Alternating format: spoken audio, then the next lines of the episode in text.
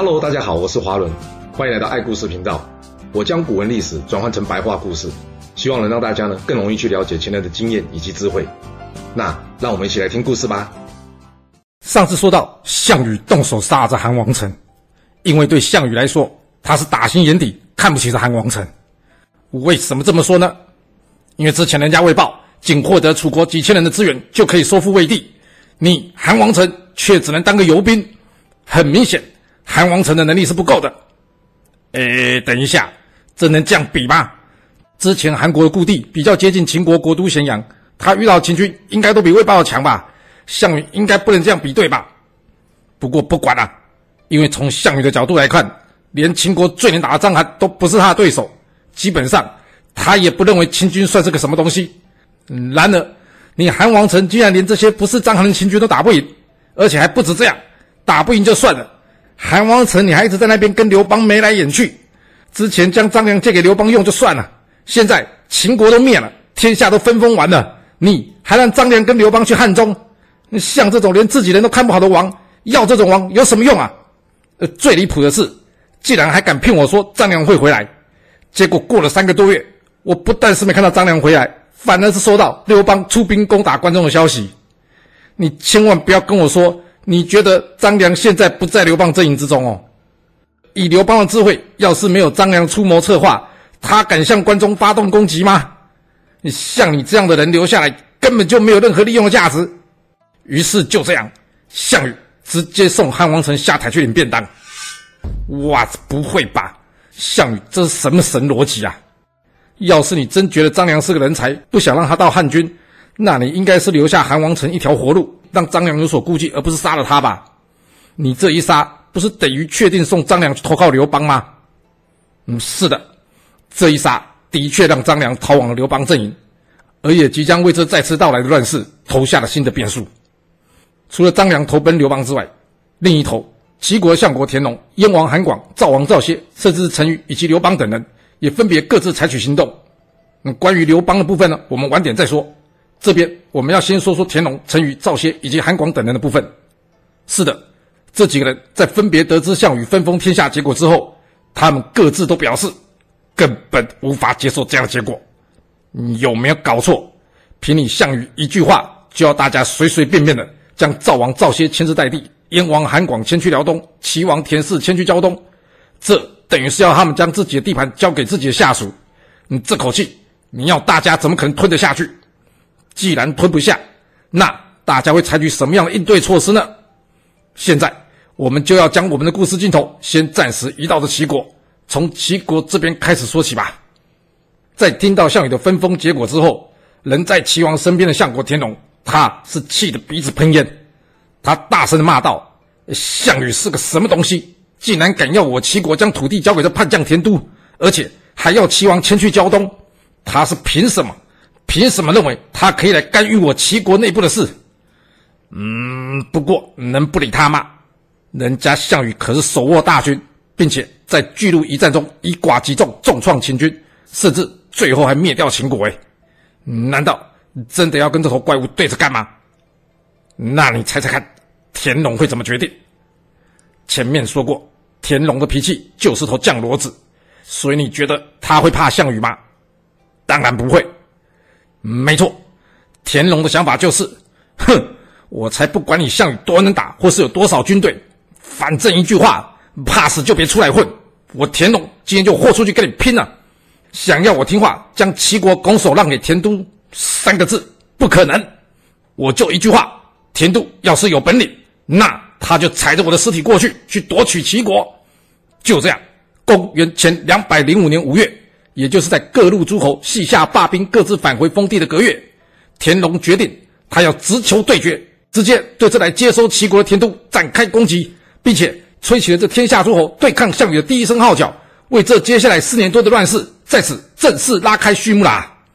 面对相国田荣的决定，这齐王田氏可是吓得半死，他跟田荣商量说：“哎，叔叔，我们军队在质量上还有数量上都应该不是项羽的对手呢。”所谓好汉不吃眼前亏，识时务者为俊杰。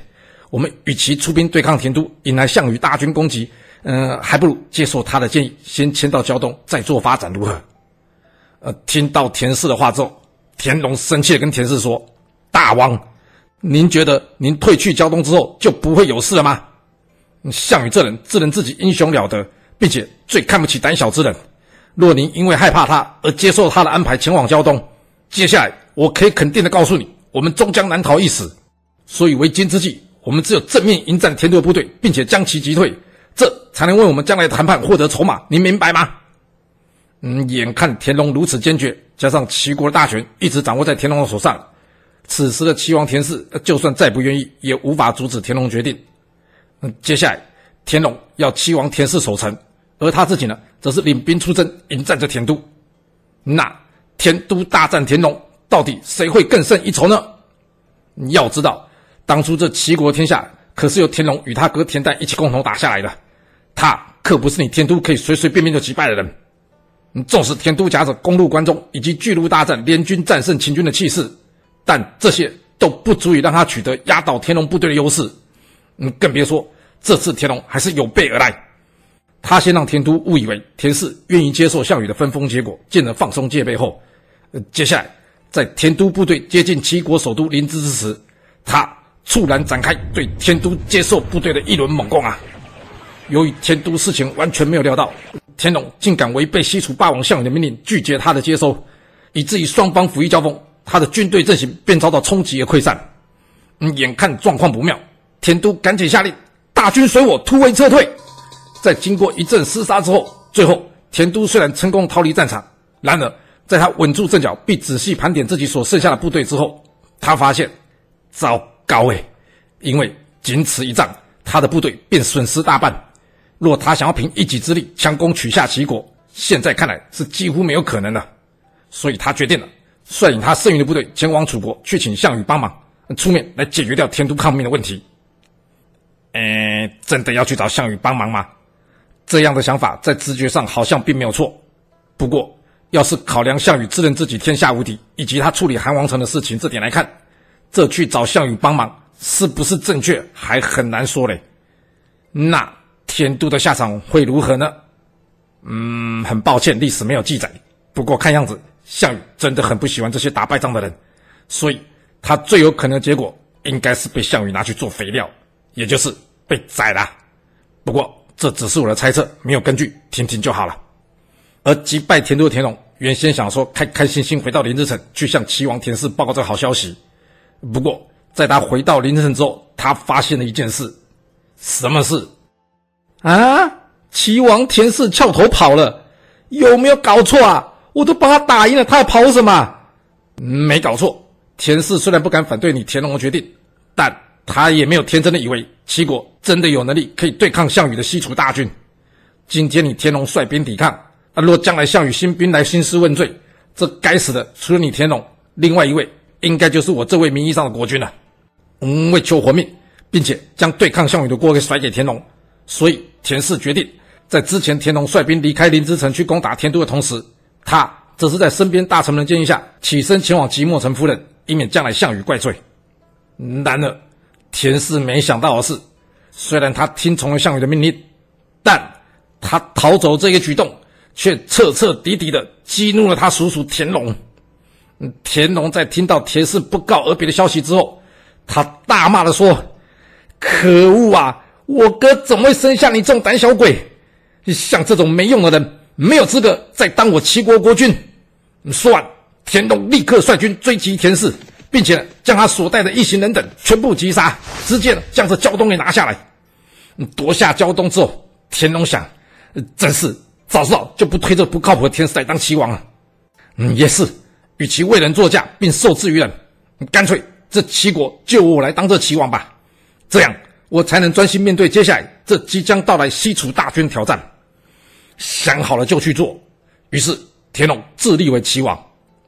在自立为齐王之后，田荣接下来决定，他要一不做二不休，直接将他部队掉头北上，剑指齐国最后一块领土，也就是冀北王田安所在的鄱阳，展开攻击。此战双方实力存在有一大段的差距，所以田荣轻轻松松便除掉了田安，灭了冀北。之后。他将之前取得的胶东以及本次取得冀北两处合并归入齐国，而也就是在这个月，项羽杀了韩王成。在这里要先岔开话题，那就是田安除了是齐王建的孙子之外，之后他的子孙改姓为王，而新朝的开国皇帝王莽就是他的六世孙子。不过这是很久之后的事情了，我们之后再说。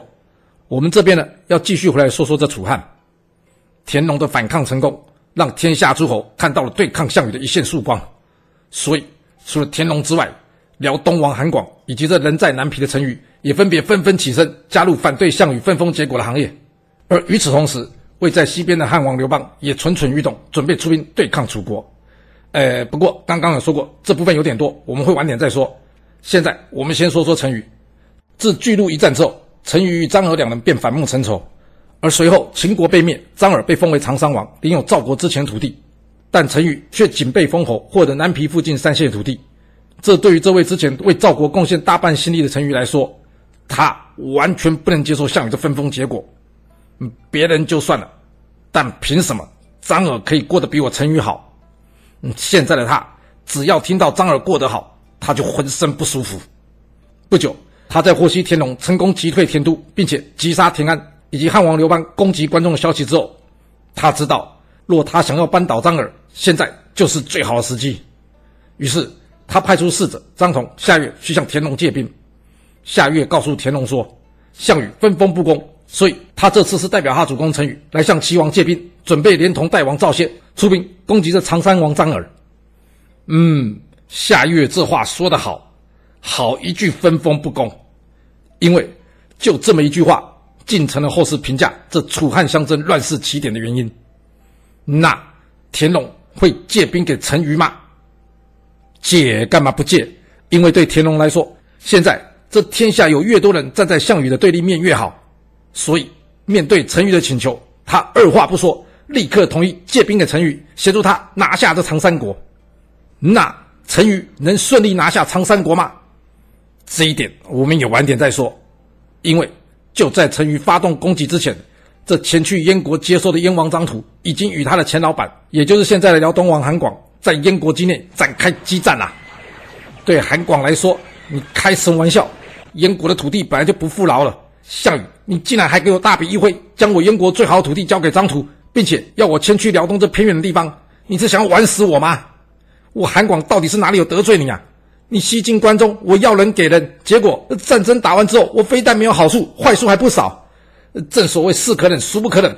反正我韩广今天就算拼着一死，也要拿回自己的尊严，绝不会轻易交出这燕国。于是，继田荣迎战田都、田安之后，韩广成为了第二个举起反对项羽分封决定打起的人。虽然这燕国的土地是韩广先前一寸一寸打下来的，但面对自己之前的下属张图，没想到韩广。竟然完全没有占到便宜诶！两军交锋之后，韩广便接连的败退。最后，他虽然退至吴中，然而却仍敌不过张图猛烈的攻击，而兵败被杀。哇！真没想到，这韩广竟然这么不耐打，诶，或是说这张图竟然这么能打？这到底发生了什么事呢？虽然历史没有记载，但我总隐隐约约的觉得这里面有些怪怪的。不过，先不研究这件事了。战后，张图将燕国以及辽东国合并成一处，并且派人向项羽报告此事。而就在张图与韩广在燕国爆发大战不久之后，另一头，陈驭这边也正式展开了他对长山王张耳的攻势。那还记得我们说过，陈驭可是之前赵国的大将军这件事吗？光凭这一点就可知道，要是他没有两把刷子，那他当初要如何能击退之前赵国的叛将李良呢？所以。在听到陈驭来袭的消息之后，张耳可以说是严阵以待。然而，就算张耳没有低估陈驭的能力，但他并没有料想到天龙会快速击败田都、田安，并且出兵支援陈驭。而更没有料想到的是，北方的代王赵歇以及辽东王韩广，竟然也敢反对项羽的分封，而分别出兵协同陈驭攻打他的长三国以及对抗张图。这让他连向张图求援的机会都没了。所以此战，张耳最后以大败收场。结束了他长山王的美梦，长山国也再次被改称回为赵国，仍由赵歇担任赵王。为了感谢陈驭协助自己复国，这赵王歇在战后任命陈驭为相国，并且将自己的代地转封给陈驭，并立陈驭为代王。嗯，原本以为这件事会到此暂时告一段落，不过赵王歇没想到的是，在经过巨鹿一战与张耳的反目之后，陈宇他的心态已经出现了不小的变化。是，因为对他来说，要是连这文景之交朋友张耳都不可靠，那这天下还有什么人是可靠的呢？所以现在他想要的是更大的权力。于是，在面对弱势执政的赵王歇，陈驭告诉他：“大王，现在赵国才刚刚结束动乱，并不稳定，我。”应该要留在您的身边，并且担任太傅，继续辅佐您。至于代国这边呢，我就让我的相国下月回去处理事务就可以了。就这样，虽然赵国复国，陈驭被立为代王，然而两国的大权实际上是操纵在这陈驭的手上。那张耳呢？战败的张耳想，嗯，惨嘞，连屁股都还没坐热，这长山王的位置就没了。那现在应该要怎么办呢？嗯，来，你也可以帮忙他想想看，张耳。接下来应该要怎么做？一、二、三，好，我们来公布答案了。直觉上，张耳应该是要去找这项羽讨拍的，而实际上他也是这么想的。不过这时候，他下面有一位叫做甘公的人告诉他：“主公，投楚不如投汉呐。”张耳一听，他立刻陷入了长长的思考之中。嗯，没错，虽然刘季曾经是我的下属，然而。他能将士用命，早项羽一步进入关中，足见其能力。另外，据说他已经领兵进入关中。目前章邯被围，董翳、司马欣接连投降。甘公的话也不无道理。最重要的是，项羽此人特别重视武功。我要是因为战败而投他，他不但不一定会接纳我，甚至还有可能会看不起我。嗯，与其这样，那还不如投汉。但若现在选择投汉，那就等于是选择站在项羽的对立面，嗯，项羽的实力是有目共睹的，这到底该如何是好呢？看出张耳难以决定的困扰，这一旁的甘公补充说道：“主公，您还记得吗？之前五星齐聚于东井，也就是金木水火土五颗星在黎明的时候齐聚在东方锦绣这个位置，而依据星象学来说，五星聚于东井，那就表示朝代要更迭。”而这时，谁先攻入前朝的首都，谁就会是将来的天子。既然当初天象显现之时是刘季攻入关中，那就表示将来刘季才会是这天下的主人。主公，您要投靠人，要选对边呐、没有错，虽然现在项羽的实力的确很强，然而天命要是不在他那边，他是不会走到最后的。嗯，听完了甘公的话之后，张耳长长的吸了一口气，最后他决定了。好，拼了！我就将我的将来全部赌在这刘季的身上，想好就去做。于是，公元前两百零六年十月，张耳降汉。这距离联军在西夏发兵才大约半年的时间。原先项羽分封的十八路诸侯，齐王田都、长山王张耳下台，而济北王王安、胶东王田氏以及辽东王韩广则是被杀。至于关中的塞王司马欣以及翟王董翳，则是降汉被灭。而雍王章邯也被汉军围困，眼看就快要不行了。这天下大乱之势已经俨然的再度形成了。哇塞，天下都乱成这样了，那项羽是在睡觉吗？就算他是穿着漂亮衣服回到故乡去逛大街，他也逛了太久了吧？都不用出来处理一下哦。嗯，是，当然要。只不过这事情发展的方向跟速度远超出了他或者说范增原先的规划。那项羽要如何应对呢？这天下局势究竟？又会出现什么样的演变跟变化呢？这故事会如何的发展呢？我们要到下次才能跟各位说喽。好啦，我们今天就先说到这。若喜欢我的故事，要麻烦您记得动动你的手指，给我五星评价，或是点赞、订阅、追踪以及分享哦。当然，也欢迎您留言分享你对这一集的想法，或是你也可以请我喝一杯咖啡或是饮料，让我有持续创作的动力。其实历史就是顶层阶级的生活记录，了解顶层阶级的思考逻辑以及做法方式，我们就有机会改变自己的未来。谢谢您来听我说故事，我们下次再见喽。